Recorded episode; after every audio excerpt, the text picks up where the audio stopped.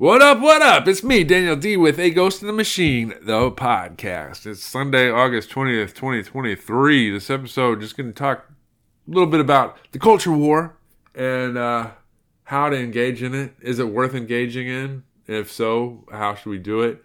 Um, on this Substack, I do spend a lot of time on certain hot button cultural issues. And I know it's one of those things. It can be a distraction. It can even be a form of escape right? Like it's a way. Uh, it can be fun, you know, to engage in these issues at times because there's so much craziness. There's so much absurdity. It's like the jokes.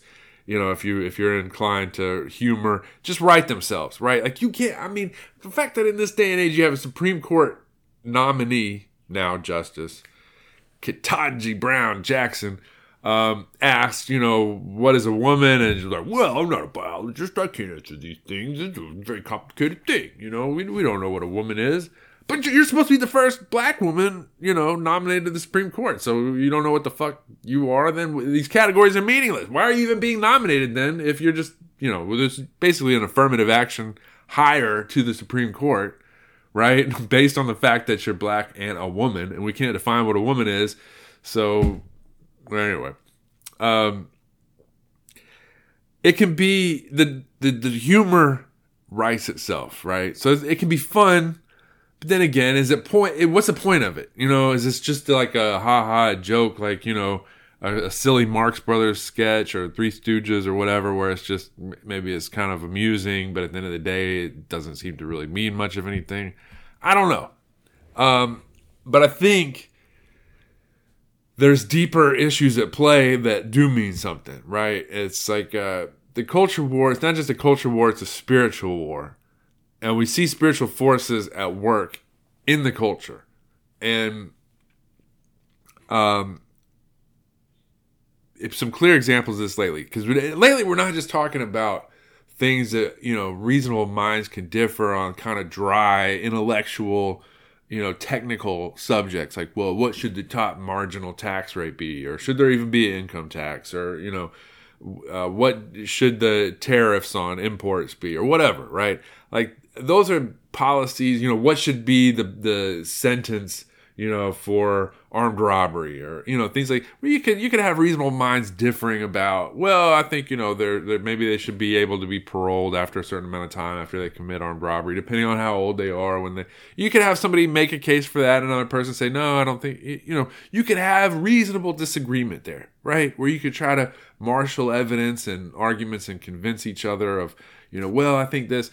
Then you have something else entirely, and an example of this recently courtesy of the LGBTQ Rainbow Pride, you know, Pride goeth before the fall movement.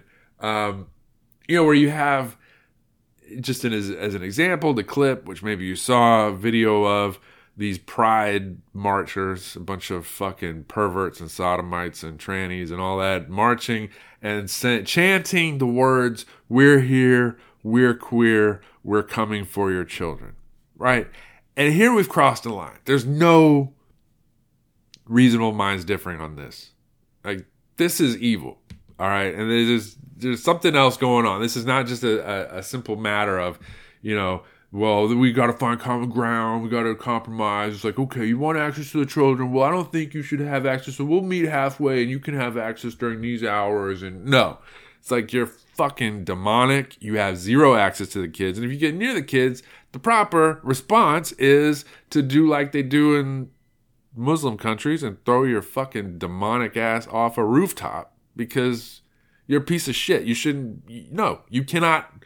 If you if, if this is how you are, you are a threat to everything good and virtuous and sacred in the world, and you need to be eliminated. Period. Right? Like there's just no middle ground there right? So here we have an example. This is a clear, you know, what is evil? It's like pornography, you know, you know it when you see it. And here's an example of an extreme where, all right, it's easy to see this is evil. These fucking, you know, uh, abominations of human beings, like just, I don't know, they're like cyborgs almost. You know, they've had surgeries and hormone therapy, and they've, you know, dressed themselves up in all these this crazy paraphernalia they just look like abominations and they're talking about coming for the kids. No that's fucked up. So okay so I, there's an example the culture war. Is it worth fighting? Well you have to fight it. You know it's kind of you, you're in the situation where even if you don't want to if you have kids and these rainbow pride demons are talking about coming for your kids then you have to respond. You can't just avoid the fight. Like they've initiated the fight. You're in the fight whether you like it or not, you know? So then the question is how do you go about it? Because it can also be if you fight, that can be a harmful thing, right? Like it's good to know how to fight. It's good to when it's needed to fight, to defend yourself, to defend your family, to defend, you know, good people who are vulnerable to attack from evil, right?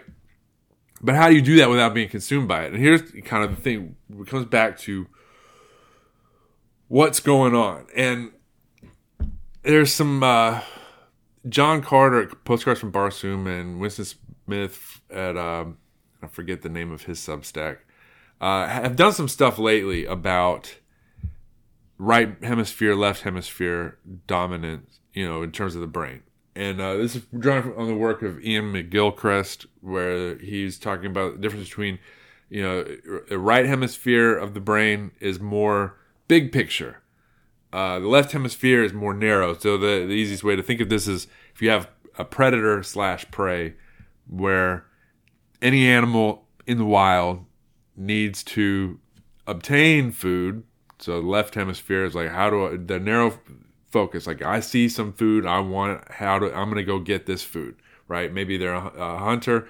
I'm how do I catch this prey? So very very linear, very straightforward, very discreet in terms of what it's accomplishing. And I'm not a neurophysicist or, or neurobiologist or whatever. I don't even play one on TV, so you know I'm probably mischaracterizing this, but hopefully you get the general idea. The right hemisphere, on the other hand, is like, how do I avoid becoming somebody else's food? Right. So it's like you got to take a bigger picture view, not just see the food that you're trying to get, but see how that fits into the bigger environment. Uh, you know what what other threats may be around. Right. Now here's an interesting thing. The when people have strokes that affect one hemisphere or the other, people who have a stroke that affects the left hemisphere but not the right hemisphere. So they have a right hemisphere that's normal, left hemisphere is damaged. They recognize that they've had a stroke, that something's wrong, that they're limited. They see, you know, for example, these people will have paralysis on one side of the body, right? So they'll they'll recognize like I can't move like I used to. I can't do the things that I used to do. That's the right hemisphere dominant person who's had a left hemisphere stroke. Left hemisphere dominant person who has a stroke that affects the right hemisphere does not recognize their own limitations, amazingly. And this is, you know, Iain McGilchrist, his work on the Master and his Emissary, uh, and he's got a more recent book in which he, he kind of elaborates some of this. You know, he, he goes into a lot more detail, and he's, I'm an idiot and I don't know these things, so just taking the very general view of this, but I'm going to get back to the culture wars in just a minute, so bear with me. The left hemisphere dominant person who has had damage in the right hemisphere because of a stroke does not know that they've been damaged. They don't recognize their limitations. They, in fact, will even disclaim that the the part of their body that they're not able to move. Right, so right hemisphere has a stroke. It means the left side of the body maybe has some paralysis right? So when when asked, well, what about your left arm? Like, why you can't move it? It's like, oh, I can move it if I wanted to. I just choose not to. Or they even deny that it's even their body. Like, I, that's not my body. I don't know whose arm that is, but it's not mine, right? Like it, some crazy uh, ways of thinking, but yet that's the left hemisphere, right? Left hemisphere is just particular. Right hemisphere is more general. You know. So coming back to the culture war, I promise I'm going to get back, tie this or attempt to tie this together in a minute. All right, now we're going to go to Aristotle, and I promise this is going to tie into the culture war. Aristotle, um, so he had formulated virtue as being the mean between vicious extremes. So you have an example where you have um, courage, right? So uh, courage being this this median or mean point between uh, cowardice and rashness, recklessness, you know. So it's like you have somebody who has no sense of danger whatsoever. They just uh, completely oblivious to all threats and just they're going to get that's not a good way to be because you'll get yourself or others hurt or killed, right? But on the other side, you don't want to be the coward either who's just completely afraid, oh, sees threats everywhere and can't bring himself to face any of them. But in the middle, you have the person who's, you know, got the right amount of courage you know, so they're not reckless, they're not too far to that extreme, but they're also recognizing the threats and kind of have a humility towards them, right? So they're not they're not rash and reckless, but they're also not cowards because they do have some willingness to face threats when appropriate, right? So you have the virtue as the mean between two vices or two vicious extremes. And I think that ties into or overlaps with the right brain, left brain. I think where the left brain is, and here's an analogy I would use, and I promise I'll get back to the culture war in a minute. You have a, uh, a musician knows which notes to play when, right? The artist knows which notes to play when. The left brain would be more like the individual note that just knows its own sound and wants to make that sound as much as possible. But even when it conflicts with other notes, right? Like you you have a note that you're playing in a piece of music, when it's the right note, it's good to play it. But when it's the wrong note, when it conflicts with other notes, you can't just play the same note all the time, right? Like you, you there's a time to play it, there's a time not to play it, right? So the left hemisphere only sees its own what's in front of it, what it wants. All right, another example, and I promise I'll tie this back in in just a moment. The body, a dynamic system, right? So you have a hormone gets out of whack, you know, too much of of, of, of a, a, particular hormone or not enough of it, and it causes all these cascading failures, right? Like uh, you know you have a hyperactive thyroid and it doesn't produce enough of this or produces too much of that and then the next thing you know you, you know the the body system is out of whack and it's trying to compensate for it and i'm not a biologist or a medical doctor again don't even play one on tv so uh, just this very dummy you know general view but the point is in a culture war situation okay back to the body you have the dynamic system of the body where everything's got to be integrated like just enough of each thing and not too much, not too little, right? That mean between, you know, unhealthy extremes. So you have, on the other hand, you have a cancer where all the cancer cells do is make more of themselves without limit. Like there's no um, limiting themselves to fit into a, you know, an equilibrium with surrounding tissue, right? They just propagate as much as they can without limit right? Okay, back to the culture.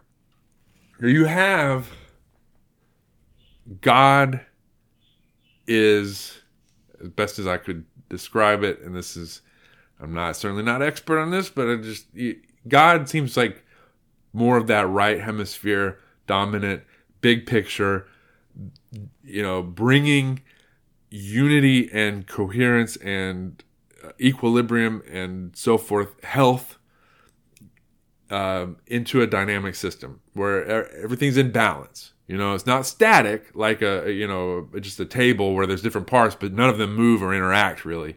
But it's it's a dynamic system like a body.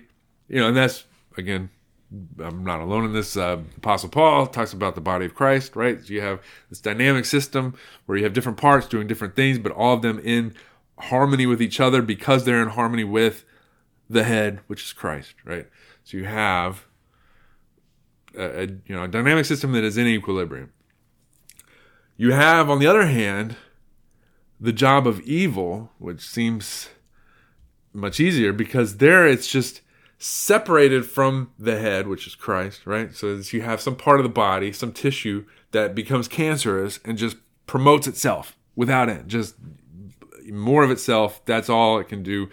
And um, all right, so back to the culture and the culture wars. Communism is like the demonic counterfeit, one of many demonic counterfeits to Christianity, where instead of the body of Christ, you have the amorphous blob of whatever the communist state, the communist apparatus, where it's just a blob. You know, you you, you instead of having people individuals who are members of a body, right, where they're different but they're all important. Uh, none of them above each other, but yet they're different. They, you know, you can't have the hand doing the eye's job and vice versa, right? But in the communist state, it's just blob, interchangeable widgets. You know, uh, basically a cancerous tumor that's just gone to an extreme where all it is, all that it is is growth and corruption and just con- consuming more, right? So, or, or parasite is another example. Virus, any biological metaphor you want to use for communism.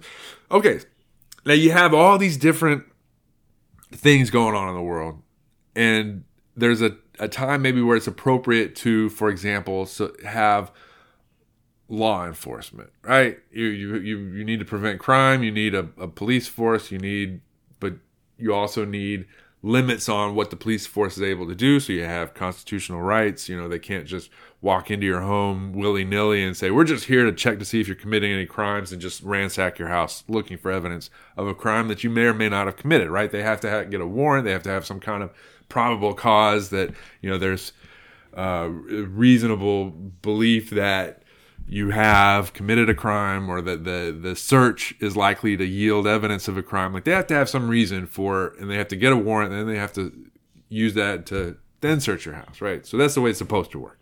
Of course they get an end run around that with the big tech companies. It's like hey well you know google it would sure be nice if you would just share with us all your information that you have on this person over here who we don't like um, but anyway so you have law enforcement right that's just one example where it's necessary but there's other considerations at play. So it's like likening it to a body. You have the white blood cells, right? You have the immune system.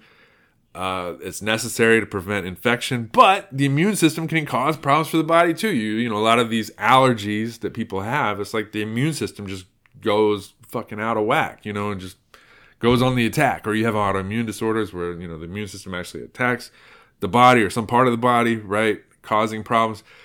So you can have that in a state, right, where you you you now you no longer just have a police force, you have a police state where the you know, surveillance state, whatever.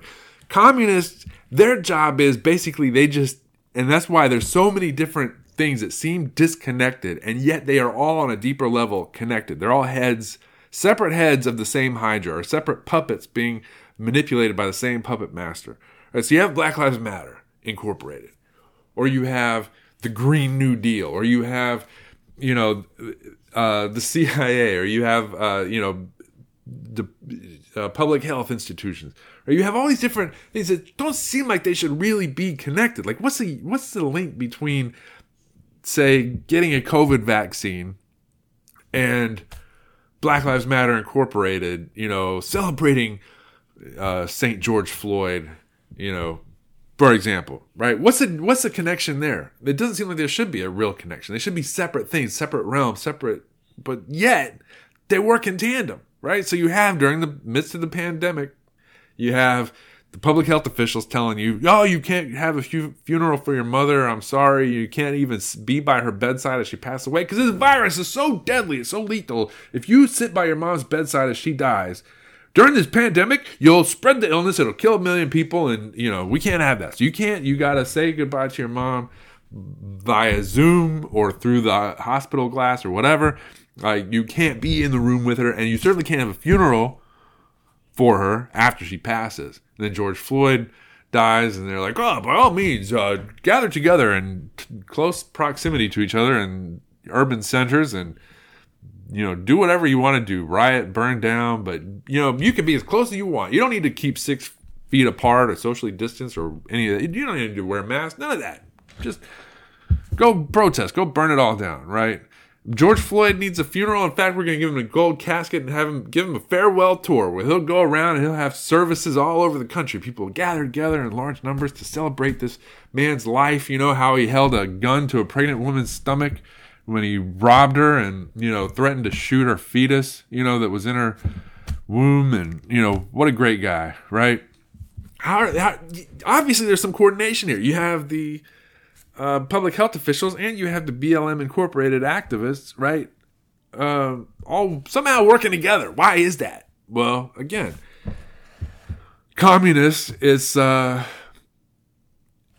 there's a now you know pushing every time there's a there's a a virtuous median you know that or mean that are an equilibrium. It's like how do you destroy that? You push it out of whack one way or the other right? So you have say you have a uh, you know immune system in the body. It's like if you can just push get the immune system to overreact right? Then it throws everything out of whack. And if you could just get you know too much gro- growth hormone and it'll cause a lot of problems you know for the endocrine system or whatever right? So in society it's like for the communists it's like anytime there's an opportunity to push things out of alignment out of equilibrium so you have the civil rights you know so it's you got to have this perpetual revolution where you got to find problems everywhere and you got to keep pushing. You can't be allowed to reach an equilibrium where things are in balance, things are in harmony, there's a dynamic equilibrium. It's like things have got to be pushed to one extreme or the other.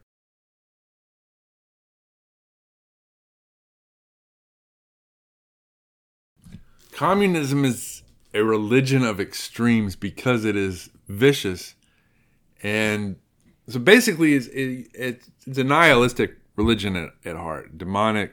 It just wants to, or its author just wants to steal, kill, and destroy. And all, and in order to steal, kill, and destroy, all you got to do is push for these extremes. You know, anytime there's a conflict, just figure out which, and this is from the devil's point of view, which way is kind of got the upper hand and just push that. It's, it's almost like judo or jujitsu. You know, you have the momentum going, you just push it.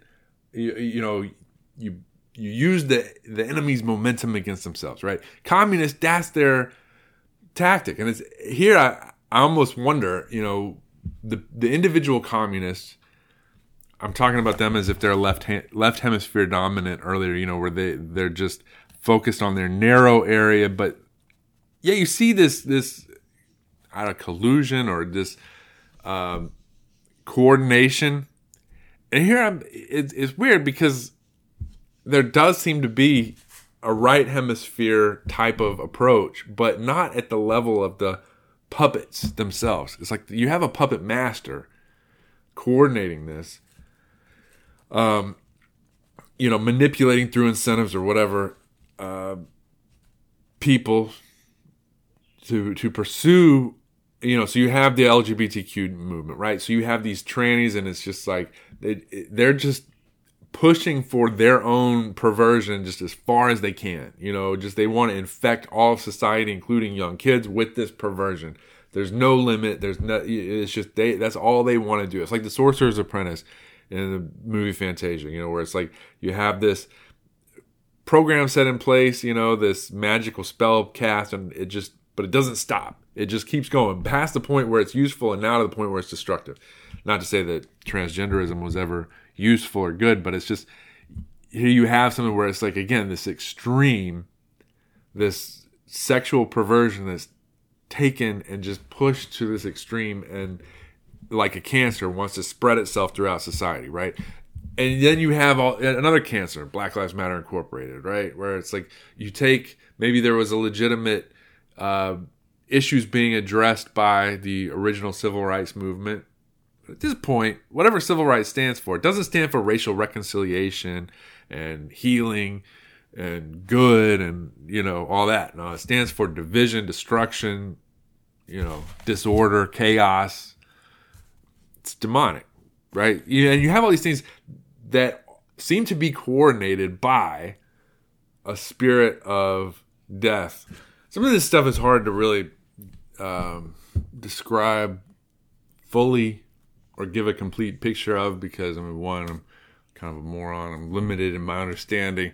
Uh, but two, you know, we live in this material world where it's hard to. We're really kind of limited to analogies, metaphors, symbols, stories, things like that. You know, it's hard to arrive at a at a hard and fast, like the logical positivist wanted. You know, this strictly based on you know sense impressions, things that you can define, you know, in terms of some kind of tangible, um, you know thing that you can point to and say anyway it, it's, it's like you have these kind of intangibles that you're trying to define and describe. And in this case you know we're touching on things that see you know we live with within whatever this realm is that we live in there's things beyond it. And it, yeah i would say know you got the religious like do we live in a simulation? Well you look at the religious views um, pretty much all the major religions agree on the point that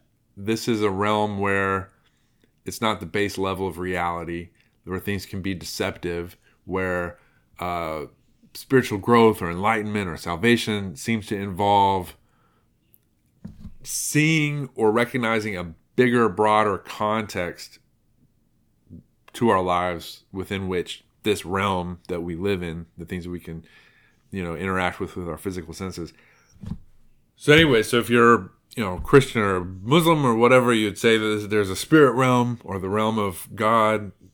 Uh, you know, there's this material realm, or if I don't know if you're Buddhist, I guess it would be consciousness, you know, uh, or emptiness, whatever. It's, and it, this realm, you know, being a realm where there's deception of some sort, you know, where you think you're interacting with things, but you're really interacting with appearances, and those appearances are deceptive, right?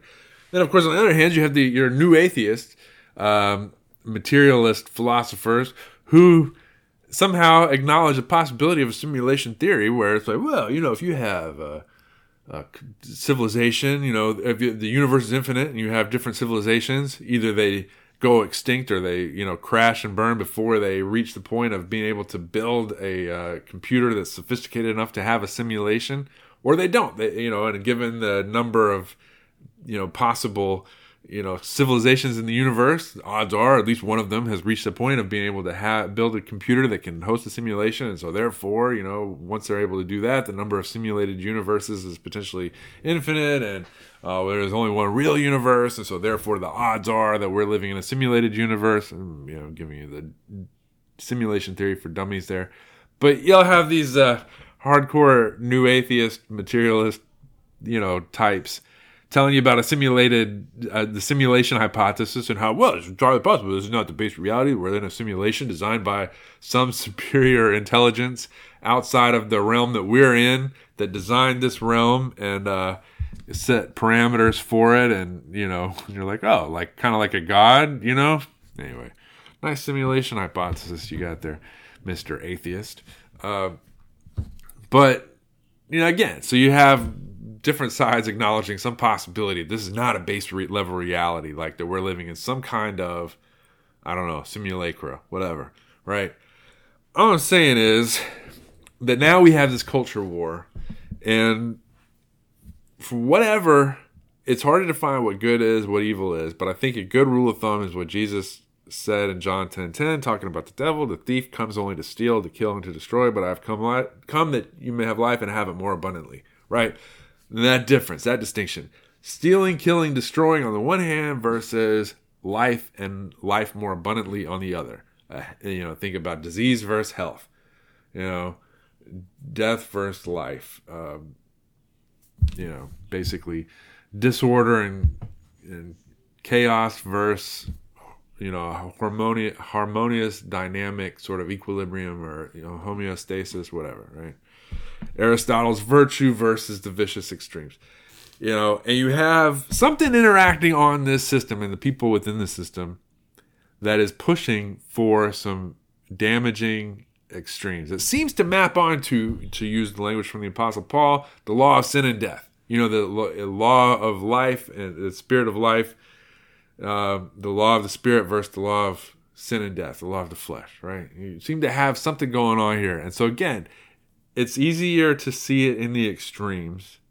So you have your LGBTQ pride goes before the fall, demon mob, you know, talking about coming for the children. You have Black Lives Matter Incorporated talking about burn it down, you know, um, uh, being quite open about their anti-white racism, but also being quite open against uh, any black person who doesn't toe the line, right? So it's not even a racial identity that they're trying to promote. It's a political identity that loosely overlaps with race, but which in which race is really kind of incidental because right, if you're Black Lives Matter Incorporated, you know, you hate Candace Owens probably even more than you hate uh, you know, take your pick of a, a white person who's, you know, and in fact, you would love a white person who you know agrees with you on your. They love Robin DiAngelo. She's a, a as white as they come, right?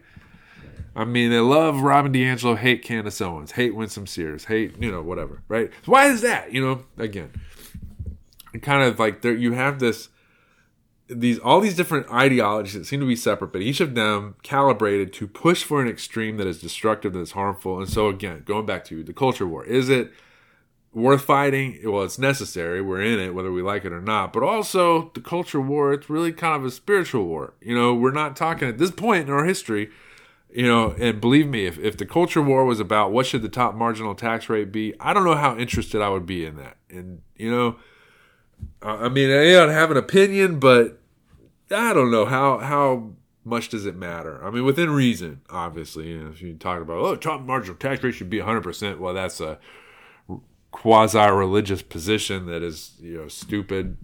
Uh, but you know, if you're just talking about should it be 25 percent, should it be 22 percent, uh, you know, that's a conversation like, uh, yeah, maybe it's interesting to have, but it's not the same as talking about should the LGBTQ demon mob of rainbow pride marchers be allowed access to the kids. That's a whole separate thing, you know, and so again, at this point, it's kind of like what I've seen the last few years leads me to think there's like been a great sorting taking place where there's people who are or have wanted to pursue the good spiritually, you know, and maybe they've been on different sides of these political issues because there's been a lot of confusion where like basically in this hall of mirrors, you know, where it's hard to know. Eh, you have so many people who are bad actors who are spreading deliberate lies and then so many other people who because it's hard to get good information. Maybe are deceived they're sincere but they're deceived by the bad actors and so they're allowing themselves to be useful idiots of the bad actors. And i can't throw stones there because that's been me at certain points you know? I've bought into or believed politicians lies. I mean i remember after 9-11 yeah you know by all means like let's go to war with these people right? Um, you know it turns out of course that the actual story is a little more complicated than that. And you had some evil psychopathic individuals in the Bush administration who may have even collaborated, uh, you know, in some way with the people who did 9 11. I don't know how all that works and, you know, whatever, but all I'm saying is, is you can be deceived and then be on the wrong side. But lately, we've seen kind of a sorting, you know, where the evil has had to reveal itself more, has had to drop the mask a little more in order to pursue its its, its ends. And in fact, it's it's even pushing for an extreme where at some point it becomes too obvious that it is an extreme. That all right, whatever good you were going for has been attained by now, and now you're just going into a territory where it's just way too far off the the mark right? So again, the immune system of the body is good, but then when you have an autoimmune disorder and the immune system starts attacking other parts of the body, well, that's clearly bad, right? And we're in that situation now where we have whatever legitimacy could have ever existed in the civil rights movement, it's totally lost it. And now at this point is an agent of chaos and destruction, you know, under the law of sin and death, right? And so more and more you have people, if you're good, you're getting more opportunities. And by good, I mean you're like oriented generally towards the good. You want to be on the good side. You you want to value what's right. You want your life to be a, a blessing rather than a curse. You know, you want to be a blessing to others rather than a, a, curse to others. That kind of thing. Like you, if that's your mindset, if you want to orient yourself towards the things of God, more and more, I think there's been a clarification happening as evil has become more extreme and has dropped the mask to pursue its ends. Because one of the things with evil is, you know, evil has to lie. Like nobody you know, if you just take evil being to steal, kill, and destroy, to cause harm, be malicious, most people except for psychopaths, most people don't want to do that. Most people don't want to be the bad guy. You know, even criminals will rationalize their their actions, you know, sometimes in unbelievable, illogical ways, but they'll want to rationalize it and say like, "This is why I did what I did," and it's excused or justified. Like, I'm not a bad person, right? Nobody wants to be a bad person, right? So evil, in order to get, you know, or the forces of evil spiritually, have to trick people, have to deceive, have to lie, you know, about what it is they want you know, to convince people to push an agenda that's going to be harmful and destructive, it has to convince them that, well, it's actually good. And here's why it's good, even though it's not. But the problem there is when you lie like that, um, it undermines your ability to be effective in the world, right? You can't just come right out and say, this is what we're going to do and this is why we're going to do it, right? You have to manipulate people into doing it. It, it takes more work, and people who are really in touch with reality don't want to go along with it. So you're going to lose the the best, the brightest, that kind of thing. Um, the most virtuous people, strongest people, so on and so forth, right? But as evil has, for whatever the reason is, John Carter from Postcards of Barsoom speculated there seems to be a timeline that's accelerating that the, the evil people, maybe they're in league with, like I at this point really would not be surprised to learn you know, and of course, some of the QAnon conspiracies hinted at this, but uh, you know, Alex Jones is, some of the stuff that he got famous for, sneaking into you know the meetings of Bohemian Grove and filming these kind of weird demonic rituals that the elite seem to be participating in. Like at this point, would it surprise you to learn that the most powerful people in the world, you know, say uh, the the members of the World Economic Forum you know, engage in child sacrifice and drink the blood of children and that kind of thing. Would that even shock you to learn that? I mean, probably wouldn't. At this point, you just expect evil of them, right? And so again, you know, you when you have this going on, it seems like there is an accelerated timeline now where they're having to move more quickly. And so it seems like overreach, like a tactical blunder or even a Pyrrhic victory, right? Like they really overreached big time during COVID and, and the lockdowns and the mandates and all that. The, and in the United States of Enron, they really overreached, you know, in 2020 and then afterwards, you know. Um, and it seems like, why would they do that? It seems like such a blunder you know? But yet it seems like maybe there's a timeline that's accelerating and they're aware of it.